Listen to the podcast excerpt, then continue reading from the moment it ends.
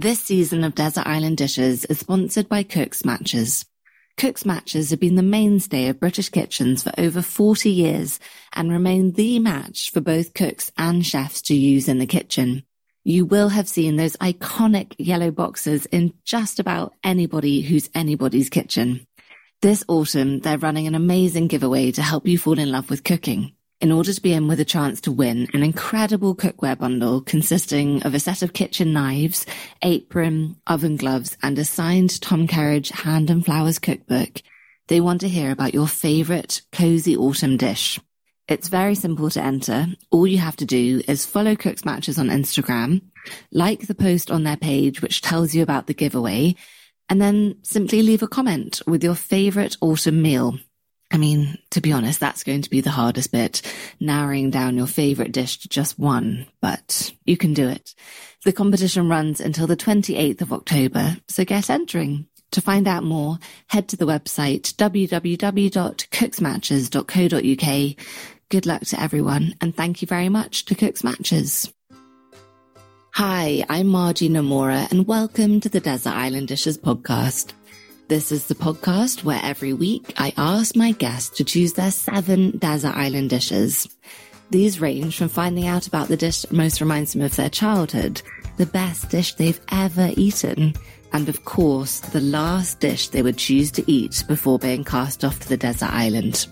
I hope you're all well and that you're having a lovely week. I don't know about you, but this week has just flown by and it feels like I was only just talking to you. You lot are always so lovely with the messages and reviews that you send me. Honestly, it, it means so much. And recently, I've had a few messages about businesses that have started up as a result of being inspired by the stories and interviews on this podcast, which is just amazing. How cool is that? One that I wanted to tell you about is a very delicious looking company that sells jars of beans I don't know why, but jarred beans are just so much more delicious for some reason. They are called the Bold Bean Company, and the founder was apparently inspired to start the company after hearing Laura Jackson's episode of Desert Island Dishes, where we were singing the praises of the humble bean. And then secondly, there's a listener in Spain who was inspired to start her own cafe in Madrid after listening to tales of other people pursuing their dreams. So if anyone is in Madrid, we must all go and say hello to Sophie at Four Cafe. Thank you so much for sharing these amazing stories, which have genuinely made my day. Now, on to today's episode with one of the best chefs in the world, which we recorded at his new restaurant a few weeks ago. Hope you enjoy. My guest today is Tom Aikens. Tom has been hailed as one of the best chefs of his generation, being the youngest British chef to hold two Michelin stars, which he achieved by the tender age of just 26. His remarkable career has taken him to David Cavalier's in Battersea, Pierre Koffmann's Le Tante Claire, Pied à Terre, and Joel Robuchon in Paris, to name a few. Raised in Norfolk with a respect for fresh, seasonal ingredients, Tom is passionate about using the finest local sustainable produce. He has restaurants all over the world, and at the start of 2020, we saw Tom return to the world of fine dining by opening the intimate, very personal 25 cover restaurant Muse, which has already won a Michelin star. When not cooking, you will find Tom running marathons, cycling, or possibly running with Olympic torches. He also works with several charities, most recent of which is Only a Pavement Away, for which he has just brought out a new cookbook. Of his cooking, Tom has said, my whole thing with cooking is trying to create memories. I think customers are looking for more of an experience, more than just going to a place and having a nice time. They know they're going to have a great plate of food. They know they're going to have nice service and formal, nice atmospheric conditions, but will they make a memory? Welcome, Tom. Thank you. Lovely to be here. Thank you. My first question for you is how do you think you'd get on on the desert island?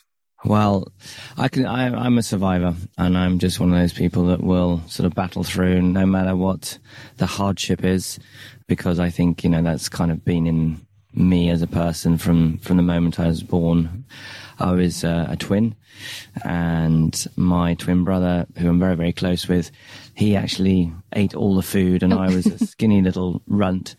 Um, what before you were born? Yeah. So I was when I was born, I was only Oh my lord, I was literally like a bag of sugar. Wow. yeah, tiny. So I was in an incubator for, I think, almost two months, and I had a 50-50 chance of living. So the doc said. So I, yeah, so from that moment, my mother has said that I've always been a fighter, and I've always, you know, if I want something, I will go and do it. And in terms of anything from career or sport or anything, if I put my mind to it, I will damn well do it. Okay, I, I, believe you're going to be okay on the desert island, Tom. Mm-hmm. I hope I'm right with my facts on this one. I think I read that you said the strangest thing you've ever eaten is a pig's testicle. So I feel like that might set you up quite well for life yeah, on the desert island. I don't know if there's any pigs though. no. Maybe lots of fish in it. That's true. where where was that? Where did you eat that? Well, that was no, that was in um in my uh, restaurant Pied Terre when I was there. I had one customer who, for whatever reason, liked pig's testicles.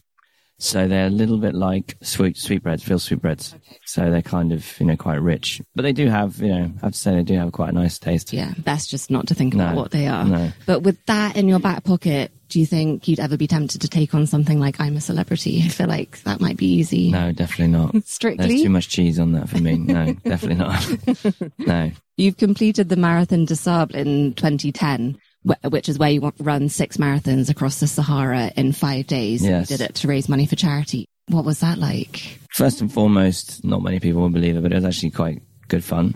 really, Tom? Yeah, no, it was because for the first time in a long time, you had complete solitude. So, you, you know, you, in a way, it was a little bit sort of selfish because you were cut off from the outside world. You didn't really have to think about the outside world. You were just in your own little sort of bubble. Didn't have a mobile phone. You weren't really talking to people. So you just had to concentrate on your day to day living and your running and, and then kind of resting. So in a way, it was very nice because you just had the time when you're running to think through through your head.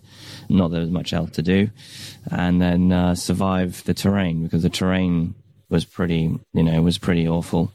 The heat you could deal with, although it was between 45 and 50 degree heat. Oh my goodness. Um, but it was, yeah, the terrain that kind of ruined my feet. Uh, they were literally in, yeah, in pieces. I had lost all my toenails and sort of the, the heel or the skin of my heel nearly all came off as well. So it was pretty, it's pretty gross stuff. Yeah, that is and gross. all septic, septic and nasty. So I was, I was literally by the last day, it got to a point where I had to take the, uh, inner soles out of my trainer because my feet were both bandaged. And then when I set off running for me to get my feet into my shoes, I had to squash them in and then jump on them so they would go numb. Oh my, oh my goodness, that's so then extreme. the pain would go. Oh my goodness, yeah. and yet you still described it as and quite a good you, time. Then you could start running because they were numb. But then the issue was when you stopped and then the blood started pumping again. I have never felt so much pain in my life. And how many people do this? A thousand. Really? A thousand, a thousand people. A thousand people. And then generally there's a dropout of around, you know, 40 to 30%. Okay. Yeah, that's not surprising. Mm. But you made it to the end. I made it, yeah. That's very impressive. I came about 330th. Wow. Well, yeah, see, I feel like after that, Bad. hanging out on a desert island is going to be a breeze. So from everything I've read about your childhood, it sounds pretty idyllic. You and your twin brother grew up in a little village in Norfolk in a house with fruit and vegetables growing in the garden and a family who treated Sunday lunch with the reverence it deserves. Your mother sounds like a wonderful cook, so let's dive straight into the first desert island dish, and that's the dish that most reminds you of your childhood. There's quite a few actually, but I would say uh, that my mother always liked a good roast leg of lamb with mint sauce and good old roast potatoes. Very simple, but utterly delicious. And then, yeah, it would generally be sort of, you know, cauliflower cheese or green beans and something from the garden, maybe some carrots. And then all finished off with a, a nice either apple pie or apple crumble. Oh, amazing. And was, is that true what I said that Sunday lunch was a big deal in your house? Yeah, no, it was a time when, uh, you know, we all sat down at the table, all had to make some kind of conversation. which, you know, as a child, you probably weren't all that much interested in doing. But no, it was, you know, lovely times. And I think it's, you know, it's a special moment to, to do that. And I, you know, I definitely do that with my kids now and try and sort of have time, you know, for that to cook, to cook and, you know, to take time out from my own sort of busy, hectic world. And the combination of your mother being an amazing cook and growing all of this brilliant produce and your father and grandfather being in the wine business, I guess it was sort of like the perfect melting pot to bring you to where you are today.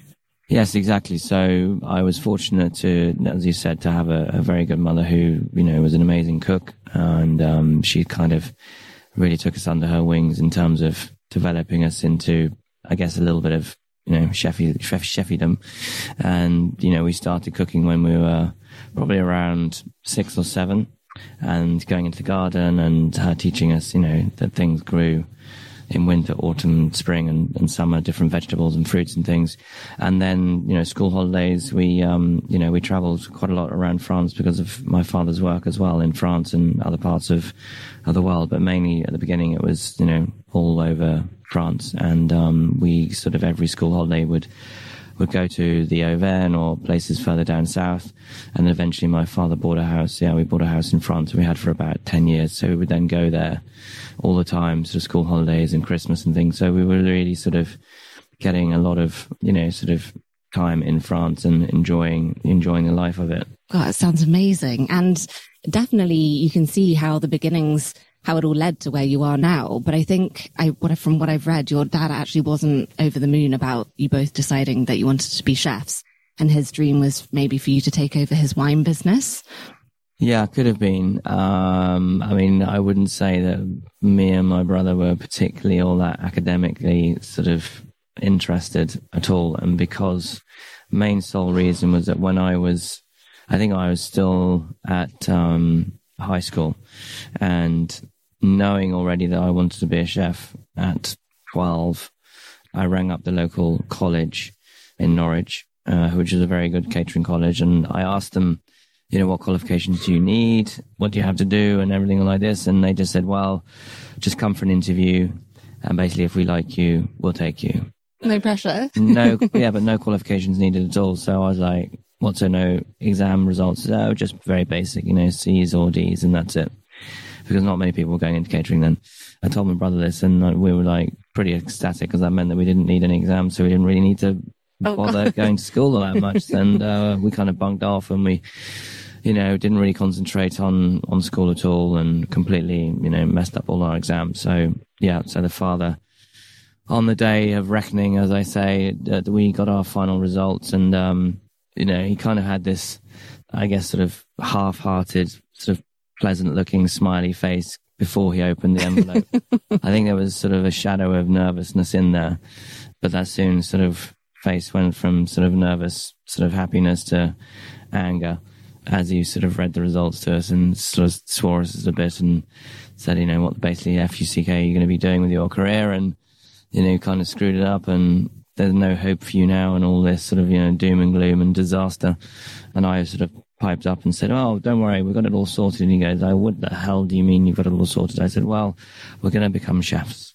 And there was this, there was this sort of silence in the kitchen, and then he goes, "What do you mean, chefs?" I said, "Yes, we're going to become chefs." I said, "Well, have a think about it.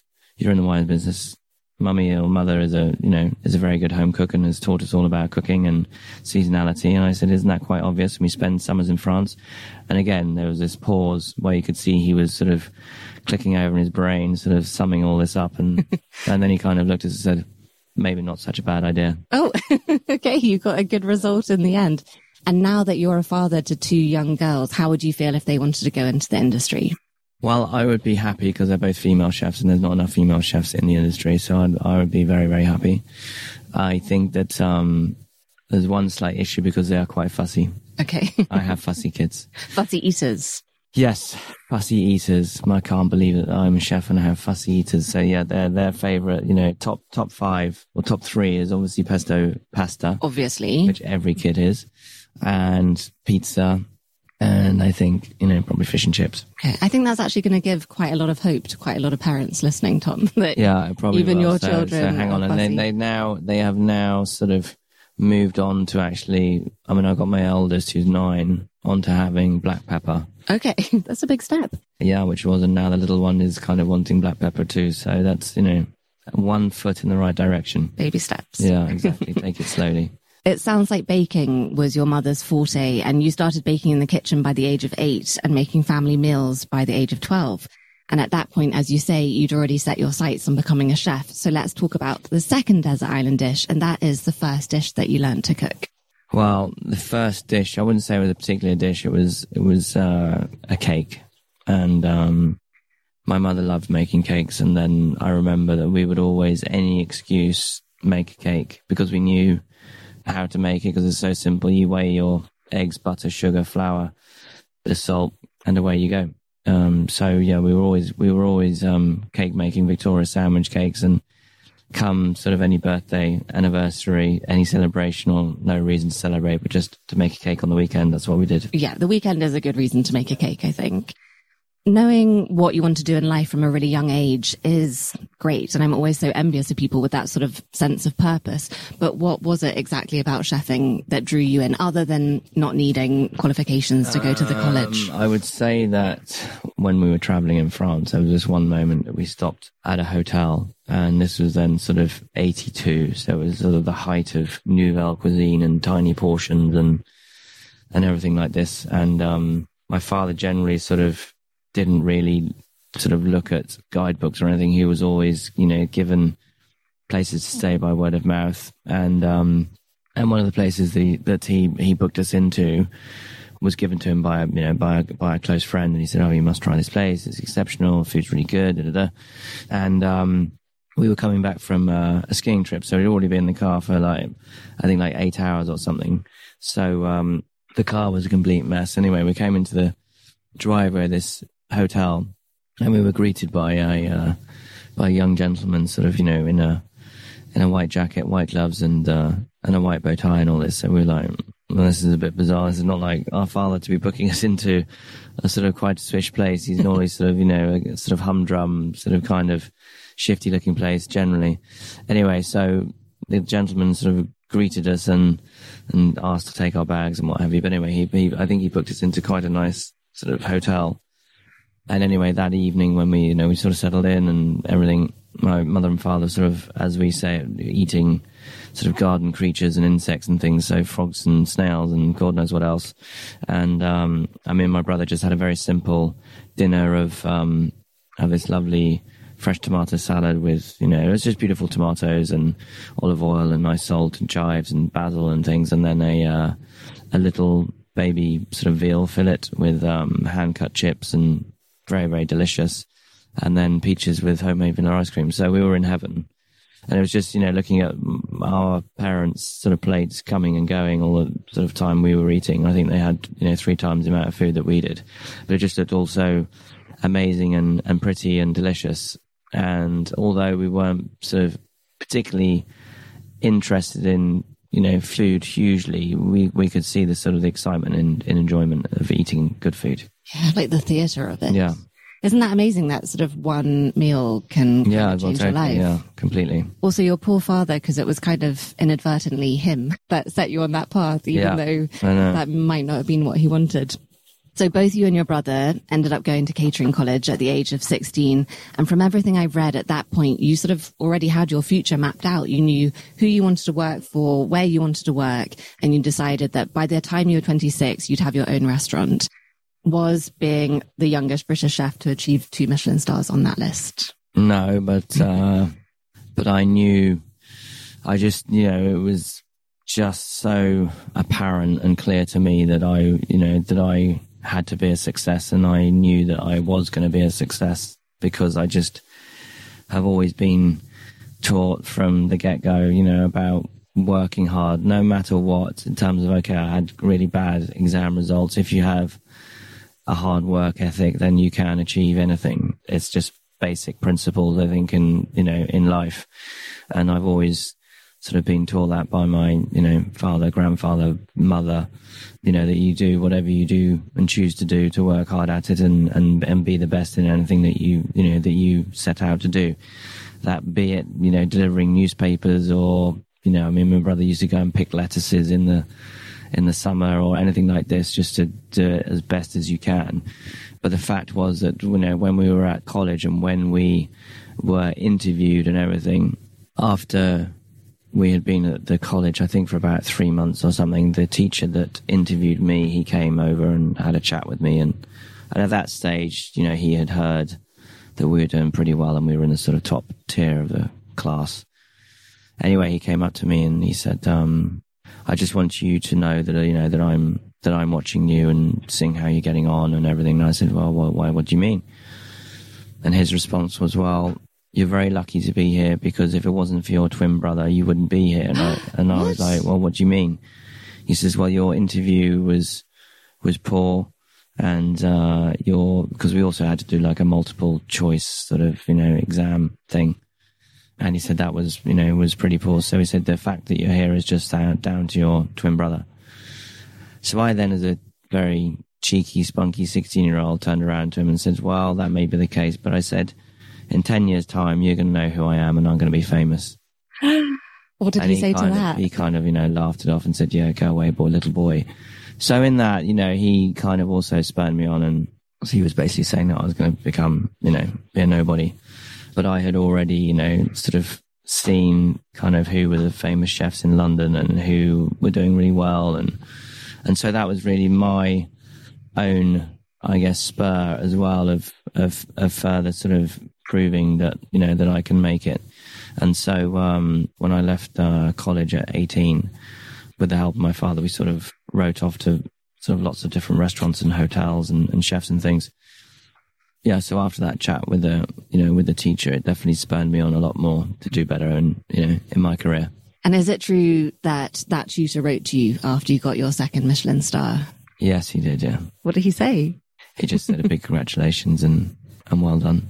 Isn't it interesting in life? I mean, I'm not saying this is a good thing, but it's interesting how you have cheerleaders along the way and they're very important. But then you do also have people like this tutor who sort of spur you on, probably not in the best possible way, but they're sort of equally as motivating, which I don't know what we should learn from that. Yeah, I guess. But uh, I think everyone makes their own luck at the end of the day as well. I think, you know, it's, yes, it's always about being in the right place at the right time, but also you, you know, you have to make your own, you know, your own luck as well. Yeah. Something you said earlier about the fact that you were a twin and that you spent a lot of time in an incubator and your, your mother sort of told you from a really young age that you were a fighter. Do you think sort of growing up being told that kind of, I don't know, it's sort of a gift in a way because it, it, it instills in you something that probably is true, but even if it isn't, that's what you're told you are and therefore that's what you become. Do you think there's anything in that? Yeah, I mean, I think so. I definitely think that, um, given the facts of of me as a baby and and not having that, I guess, sort of potential chance to you know to live when it makes you you know makes you tougher. Um, so I think there's there's a lot in I guess from where you come from and and I think in terms of I was lucky to have you know a very good relationship with my twin brother as well. So having someone else as well that is doing exactly the same as you and following in the same career is also a massive help as well. Yeah, it's amazing that you both you've both been so successful. Let's pause there and talk about the third desert island dish, and that is the best dish you've ever eaten. Best dish that I've ever eaten is God. Oh, it's very very tough because I've I've been very lucky enough to eat in so many places all over the world. But I think one of the sort of defining I guess memories for, for, for me was when I left uh, Pierre Koffmann at the Tante Claire, and this was then '93. And um, when I went there, it was only a two star, and then you know when I was there, it became a three star. So, which was amazing in itself um, to be part of that and seeing a restaurant develop. But it was when um, when I left there, and I would then sort of, you know, every month or so I'd go and say hello to, to Chef, to Pierre and just have a, you know, coffee and a chit chat and a catch up and whatever. And then on one occasion, he, you know, he would, when I was working there, when suppliers came, you know, he would always say, Oh, do you want something to eat or whatever? And to his suppliers and, you know, we'd cook them something off the, off the lunch menu or something like that. And anyway. I can't imagine any of them ever said no. exactly. And then when I came in one day, you know, sort of close to lunchtime, he said exactly the same thing. Oh, you, you want a coffee? You want something to eat? Uh, and I said, yeah, yeah, that'd be nice. To have a coffee, uh, you know, whatever you want to give me. Uh. So generally you'd then just, you know, stand in the kitchen and eat it in the kitchen and chit chat, chit chat. So I found, found myself sort of, you know, to be quite privileged in that because then kind of all the other chefs were there like, oh, yes, Jamaicans, yeah. like, sort of, and anyway, then he turned around and he said, no, no, no, no, you go in, uh, you go in the restaurant and eat. and I was like, really? because I was like ripped jeans, t-shirt, and they had a very strict dress code. Then it was like you know shirt, tie, jacket, very formal. And all restaurants were then. You know you had to dress up, you had to be smart.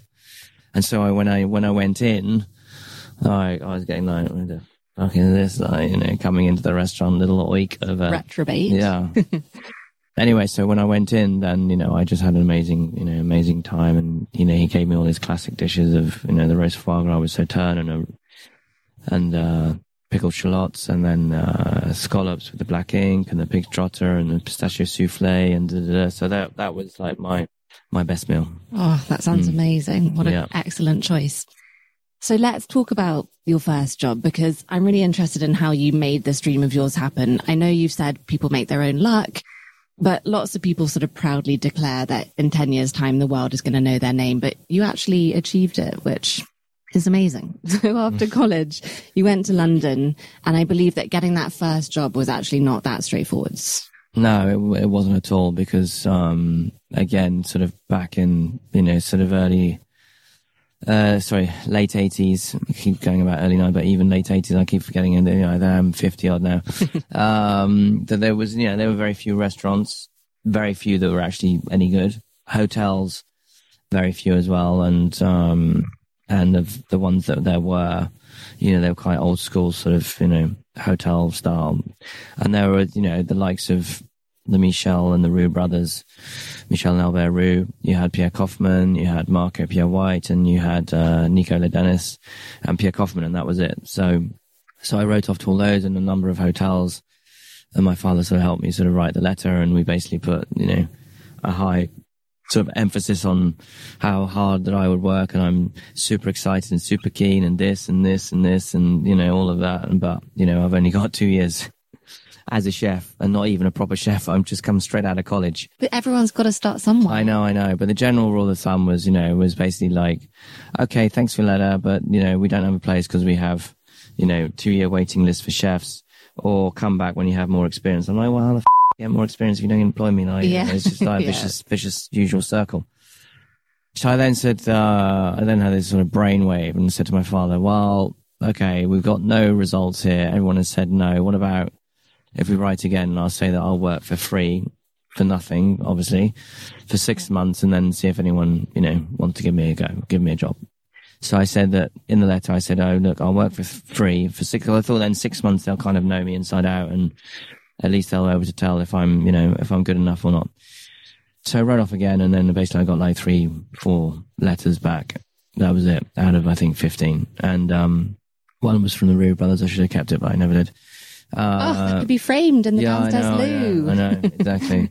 and they just, you know, they were very nice, very gracious and said, look, you know, we're really sorry, but we can't give you a job because there's a waiting list and it would be a bit unfair for you to jump the queue and da da da da. But wish you good luck in your career and everything else. And then the, the one that did say yes was David Cavalier on uh, Queenstown Road, which is obviously long gone. And he said, yep, you know, come and see me and, uh, and we can give you some work for six months and only if, you know, you're up to it, then we can look at giving you a job. So I was like, yay, hooray. So yeah, so I went along, didn't get paid and worked for six months. And I was allowed at least to have sort of less hours than everyone else because I wasn't getting paid. And, you know, but that completely changed when I was, you know, getting paid or what pay it was. I mean, it was, you know, it was a pittance. I mean, it was a joke. So I think it was like 5,000, 6,000 pounds a year. It was just. Oh my goodness. It was, it was a joke. That is a joke. Anyway, so I then, yeah, started work there and, and obviously the hours increased and increased and increased. So I was doing like, you know, 90 hours a week, but I, you know, but I stuck to it. And, um, and then I then stayed for a whole year. So I stayed another six months. Because the thing is, you know, you, at a young age, you just want to do a year, move on, move, on. you, then you move up a, you know, a level as well. So I then asked David, I said, look, I want to really want to go and work with um, Pierre Koffmann, and, um, you know, how about helping me? Hint, hint. so off I went to uh, have an interview with Pierre Koffmann, and I was totally, as I can say, bricking it. And, um, you know, I was like, my palms were sweaty and I was like, oh my God, I can't believe I'm going to be Koffmann. I'm going to be Pierre Koffmann. Oh my God. anyway, so I had my interview and it literally lasted like two minutes. And, um, which could either be really good or really bad.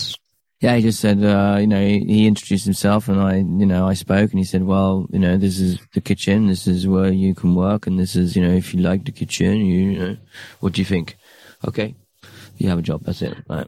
Amazing. So I was like, was the quickest interview I ever had. It was literally like five minutes. yeah. So I then started with, uh, with Pierre Koffmann. And I'm so interested because obviously you had this ambition and dream to become a chef, but you hadn't really had that much experience working in a kitchen before. No, no. So how how was it? Oh my God, it was hard. Yeah. Basically, um, I was on the larder with a French guy, Laurent, who we, and the French hated, I mean, hated the English because they just thought they couldn't cook and the whole kitchen was full of French people.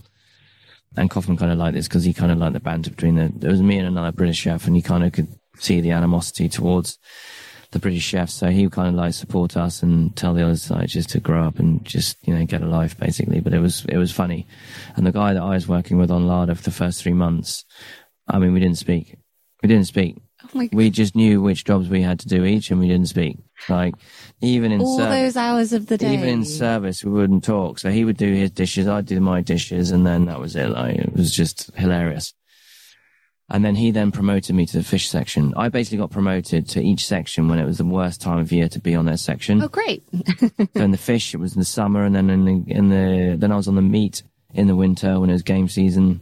So I was, oh my god, it was just you know it was horrendous, but it was good because I learned a lot. And and when he put me on the on the fish section, I basically said to I had to, I had to have a conversation with him and say, look, I pulled him aside. I said, I haven't filleted any fish since I was at college, and as you can imagine, filleting fish at college and this beautiful wild salmon is is, is quite different. And he was like, well, "You fucking learn, you eh? know. I mean, well, that's it, huh? you know." So it's just like, okay. So basically, yeah, he taught me how to fillet fish, and So basically you're thrown in the deep end. yeah, completely scallops, langoustine, baby red mullet, squid. Haven't touched half of this stuff. So scary as well because you know how much it all costs. Yeah. And I think I read that if you weren't a chef, you said you'd be an endurance sports athlete, which I thought Yeah. was interesting. Or a jockey. Okay. but that kind of, you know, the endurance that you need to be that kind of chef Mm. sort of ties in quite well. Yeah, definitely does. Yeah, you need you need to have a good a attitude, thick skinned, beyond. Back then, anyway. A very smooth transition now to the fourth desert island dish. Tom Aikens, what is your favorite sandwich? Favorite sandwich? I have to say, when I was at school, I'd always look forward to um to sort of school trips because it would mean that we'd get a little homemade picnic box, Oh yeah, the best. And um you know you would have occasionally um, sort of mothers eat a slice of cake or flapjack, and you know obviously obligatory apple or banana and and maybe a jaffa cake or something. But then you would have in the cling film, you'd have the sweaty sandwich, which I loved, cheese and tomato, had been wrapped up in cling film lovingly by my mother, and had been in that plastic box sweating away for probably four or five hours. Oh, you did well to last that long. I was always Yeah. kicking in sort of as soon Yeah, as the no, coach I, I kind of corner. like them, you know, when they're kind of sweaty in that cling film. and- yeah. So that was, yeah, cheese and tomato. And does that bring back memories now? Yeah, no, it does. Yeah, Yeah. it does. yeah, it's funny. So, as with anyone's career, you've had the most enormous highs, but there have also been lows. And I wondered at any point, did you consider packing it in and doing something different, retraining as a jockey perhaps? Um, yeah, I mean, I think with careers, you know, you're going to have ups, you're going to have downs, you're going to have where you're coasting along, and otherwise life would be boring. And I, you know, I've definitely had lots of, you know, lows and kicking the teeth and the and the stomach and everything else. But you know, at the end of the day, when you you know look at yourself in the mirror and you kind of debate in your head like what the f is going on in your life, you have choices to make. You kind of you know can crumple and fall and crawl in a hole, or you just you look yourself in the eye and say, yeah, you can beat this, and you can just get on with it and hold your head up high when everyone is calling you whatever names and thinking that you're the piece of you know poop on your shoe. um, you just go get on with it, and that's just what I've done. You know, I know I've probably you know made some enemies along the way and and stuff, but at the end of the day, as long as you have a a clear picture in your head of of achieving and, and what you want to do and eventually you know everything becomes a little bit clearer and and better and i have always you know in even in my relationship with my my third wife now is i am always the positive one no matter what and she's you know she is positive but she's always always questions things and always, you know, sort of second counts things. And, you know, so I, I'm always one, no matter what, we'll see positive in anything. That's an amazing skill to have.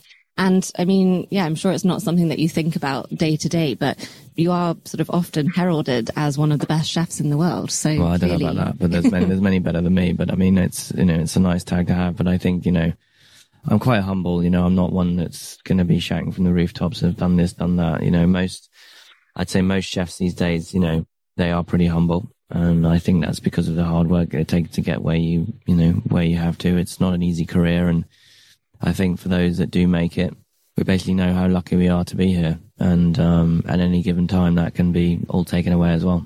And now you've got Muse, which is your critically acclaimed return to fine dining. It feels like a very personal restaurant. I referred to the quote in the introduction that where you said about Muse, where you talk about how the cooking is all about trying to create memories. It's the, the menu at Muse that has garnered quite a lot of attention because it's not written in a sort of traditional menu format. Will you tell us a little bit about that and the decision behind it? I guess when I was thinking of obviously the name and menu and all of this. And I kind of knew in myself that this is, you know, this is my last resting place. you know, I'm not going to be doing another restaurant. I'm not going to be doing another fine dining. This is it, you know. So in all of the experiences that I have and all the stories and all of the, I guess, mishaps and good points and everything else, you know, I kind of wanted to, in a way, talk about them a little bit and I think share with people stories personal ones, but also fun ones as well. And and I was also just thinking about how you know how do you keep getting repeat business? It's kind of a code really that you just have to crack. And I think for most people that go out to eat, if you ask them sort of you know a week later, where did they go? What did they have? What was special? Name the cocktail that you had or something.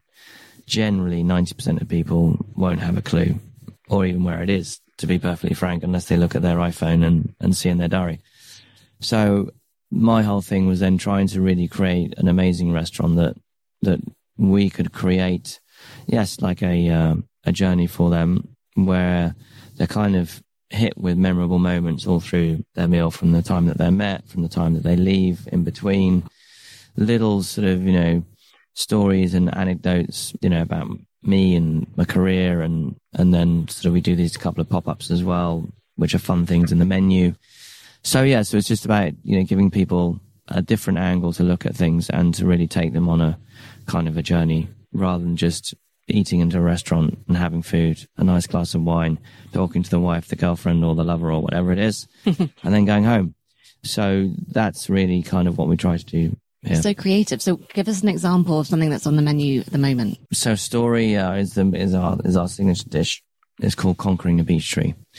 So we all, I guess, at some point in our lives have a test that we give ourselves, and sometimes you don't even know that you're doing it to yourself. But I don't know whether it's you're scared of spiders or whether it's heights or whether you, know it's something that you want to eat or not eat or whatever. There's there's something that you strong-willed enough that you want to beat it. And we, as I said, when we grew up in Norfolk, we had this red copper beech tree at the bottom of our garden, and it was a, a beautiful tree.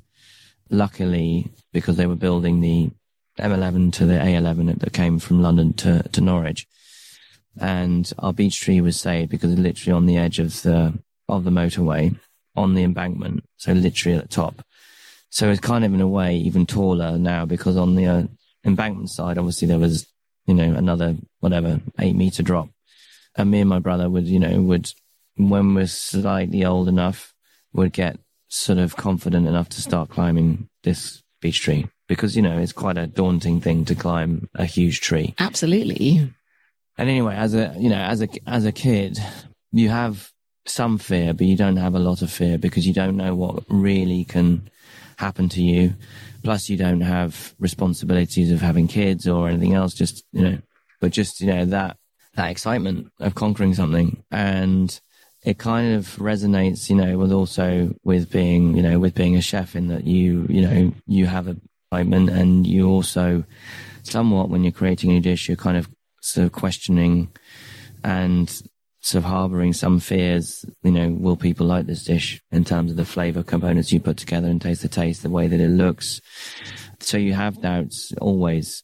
There's a question of like, which way does it go to the doubt and the worry or to the excitement of fun and enjoyment of, of conquering the beech tree, which, you know, eventually I obviously did. So there was, it's that, you know, it's that euphoria moment of when, when you've accomplished something and particularly as a child, because it's such an exciting moment. And when you've done it for the first time, it's a wow moment. And that's really what the story is related to of conquering the beech tree and you know, creating a new dish. Amazing. I think that's it's a really generous way to write a menu because obviously food and memory is so intrinsically linked and to sort of share your own personal memories with the diner to give them that sort of sense of occasion, I think is very generous.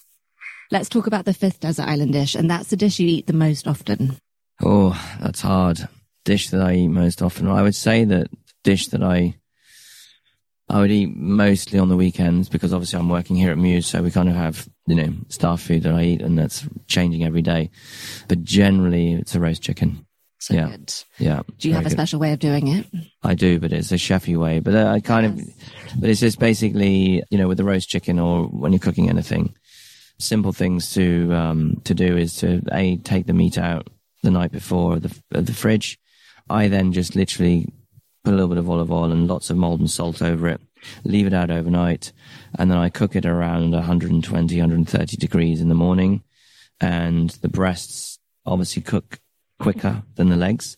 So I only cook the bird for around 50 minutes, 45, 50 minutes, let it rest for about 45 minutes, turn the oven up to 220 degrees, take the legs off after resting for 45 minutes, put them in the tray that the chicken has already been in. So you've got all the nice juices and everything and then cook them sort of around sort of 12, 15 minutes on each side of the leg.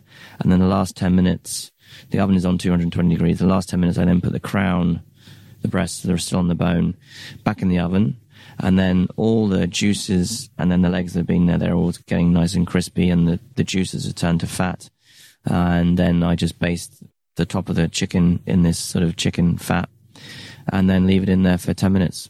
And then you have a moist breast of chicken. There's crispy skin, thin, delicious, and nicely cooked chicken legs. Just like that. Mm, easy. you, yeah, you weren't, you weren't joking. That is the most chefy roast chicken I've ever heard, but it sounds absolutely incredible. Let's talk about Only a Pavement Away, which is the charity that you teamed up with last year. Yeah. How did you get involved in that? So I got involved because of the uh, lockdown, and um, I thought if I'm going to have enough time on my hands, I should do something with, uh, you know, with a charity, and preferably something that is to do with hospitality. Yeah, we got in touch with Only a Pavement Away, and they were very happy that we did because they were kind of a little bit sort of under the horizon of of other, I would say, you know, celebrity endorsed sexy charities. Um, you know, so they kind of were not really well known, and you know, and the, the charity helps homeless people back off, uh, back off the streets and and in, into work. So we got in touch, and uh, and then we basically came up with some simple things that we could do to help them.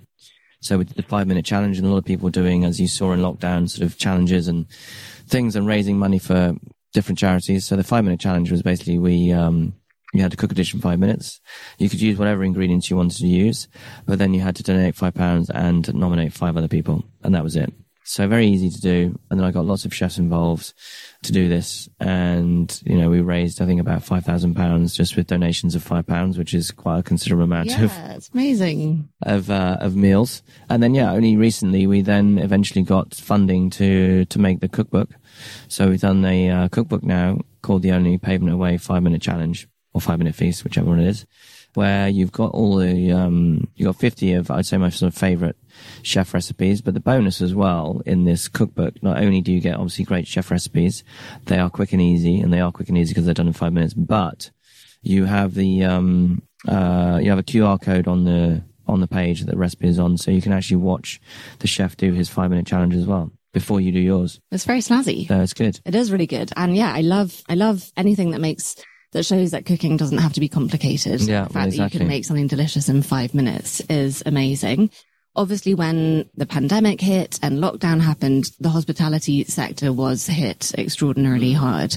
And I think it's just an amazing initiative to be involved in. So Yeah. many, so many people struggling in a way that we could just never have predicted. Yeah, no, it was it was very tough, and I think you know those in hospitality suffered a lot. You know, we everyone lost a huge amount of workforce. Uh, people either went back to Europe or or just fell out of love with the with the industry because I think a lot of people had time to sort of really contemplate on what they wanted in their lives and having as we all did a lot of time on our hands which we've never ever had before and i said the same to my team i said guys you're very fortunate and maybe not so fortunate that you you know that you have a time in your lives where to a degree time stands still and, and nothing is moving forward. You don't know what's going on. You don't know what the next page is. So the most important advice that i can say is just use it wisely. You know take up a sport or read a book or get fit or you know do something you haven't done before because you're not going to get this ever again. And you know all my staff were put on furlough so we kept all our staff. So that was you know so that was most important to me as well. Yeah.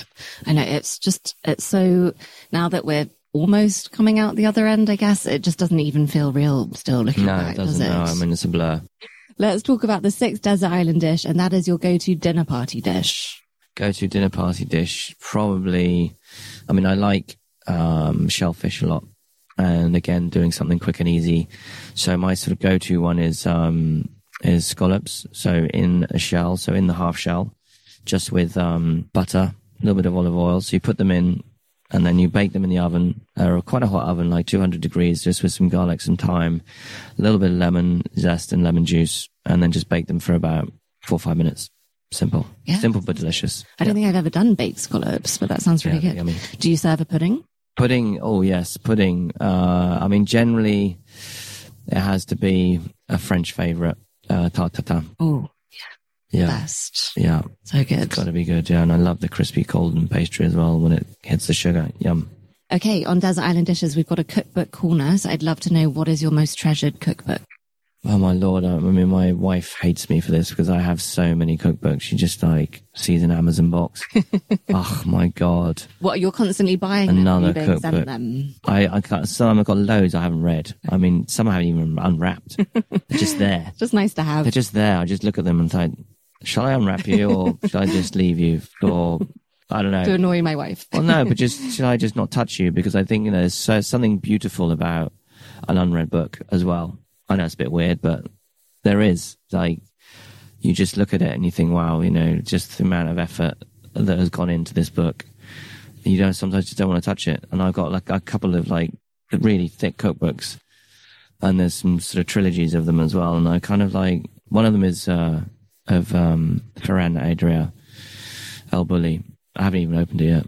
I bought it like four years ago, five years ago. I, I know what you mean. That's the kind of book that you do just kind of look. and just you know there's something magical about it you know How Um, many do you think you have in your collection? probably close to a thousand i think i would say but yeah i mean out of out of all of them you know there's some funny ones i have i've got one that that came out in uh 95 or 96 and it was called um off the menu and there's only a few of them you know sort of made because it was pretty harrowing what was inside because it was basically a telltale of all london chefs i was yeah. Really? I was interviewed in it. It was it was it was published in some far flung eastern block sort of country back when you know you could kind of get away with doing some dodgy printing and Did it to- include recipes? no, no, No, no, it was no. just- it was no recipes. okay, No, it was just interviewing chefs. Yeah, it was pretty bad. I was quite vocal about certain chefs. Tom, we need to see a copy of this I book. don't think you can find any. I mean, they're, they're, they're long gone. But apart from that, I've got lots of old books as well that I really love collecting old books, you know, sort of Julia Childs and, you know, sort of big French gastronomic books as well. And, you know, which are kind of cool because they're all old school sort of pictures and stuff, you know, you don't, definitely don't see anymore. So they're kind of fun as well. Right, we're on to the final seventh desert island dish, and that is the last dish you would choose to eat before being cast off to the desert island. Uh, so the last dish would be, which I always do on holiday every summer, is um has to be at least a kilo of um ribeye beef, char grilled to perfection on a on a barbecue, basically black and blue, not quite blue but rare. So completely like you're cooking this thing at like you know 400 degrees, so it's completely caramelized, pretty charred on the outside, but then you rest it for a long time, finish it again on the barbecue, and then served with um, triple cut chips. And Béarnaise, homemade Béarnaise. That's Oh my goodness. That's sort of the kind of dish that you almost wish your holiday would go faster so you get Yeah. to eat it. yeah, that's that's the killer dish. and would you have a final pudding? It would be the tart It would be the tartar. Yeah, Excellent choice. Tom, thank you so much for letting us hear your desert island no dishes. problem at all. Thank you. So there we have it, another delicious day of Desert Island Dishes. Don't forget that if you enjoyed today's episode, you can rate and review the podcast on iTunes and even subscribe so that you never miss an episode. And it really does make such a difference. It boosts the show in the charts and helps others to find it, which is great and means that I can keep bringing it to you each week. If you don't already, come and follow me on Instagram at Desert Island Dishes. And you can sign up for the newsletter and find a whole host of different recipes at desertislanddishes.co. Thank you again to our sponsor, Cooks Matches, and I will see you next week. Thank you so much for listening. Bye.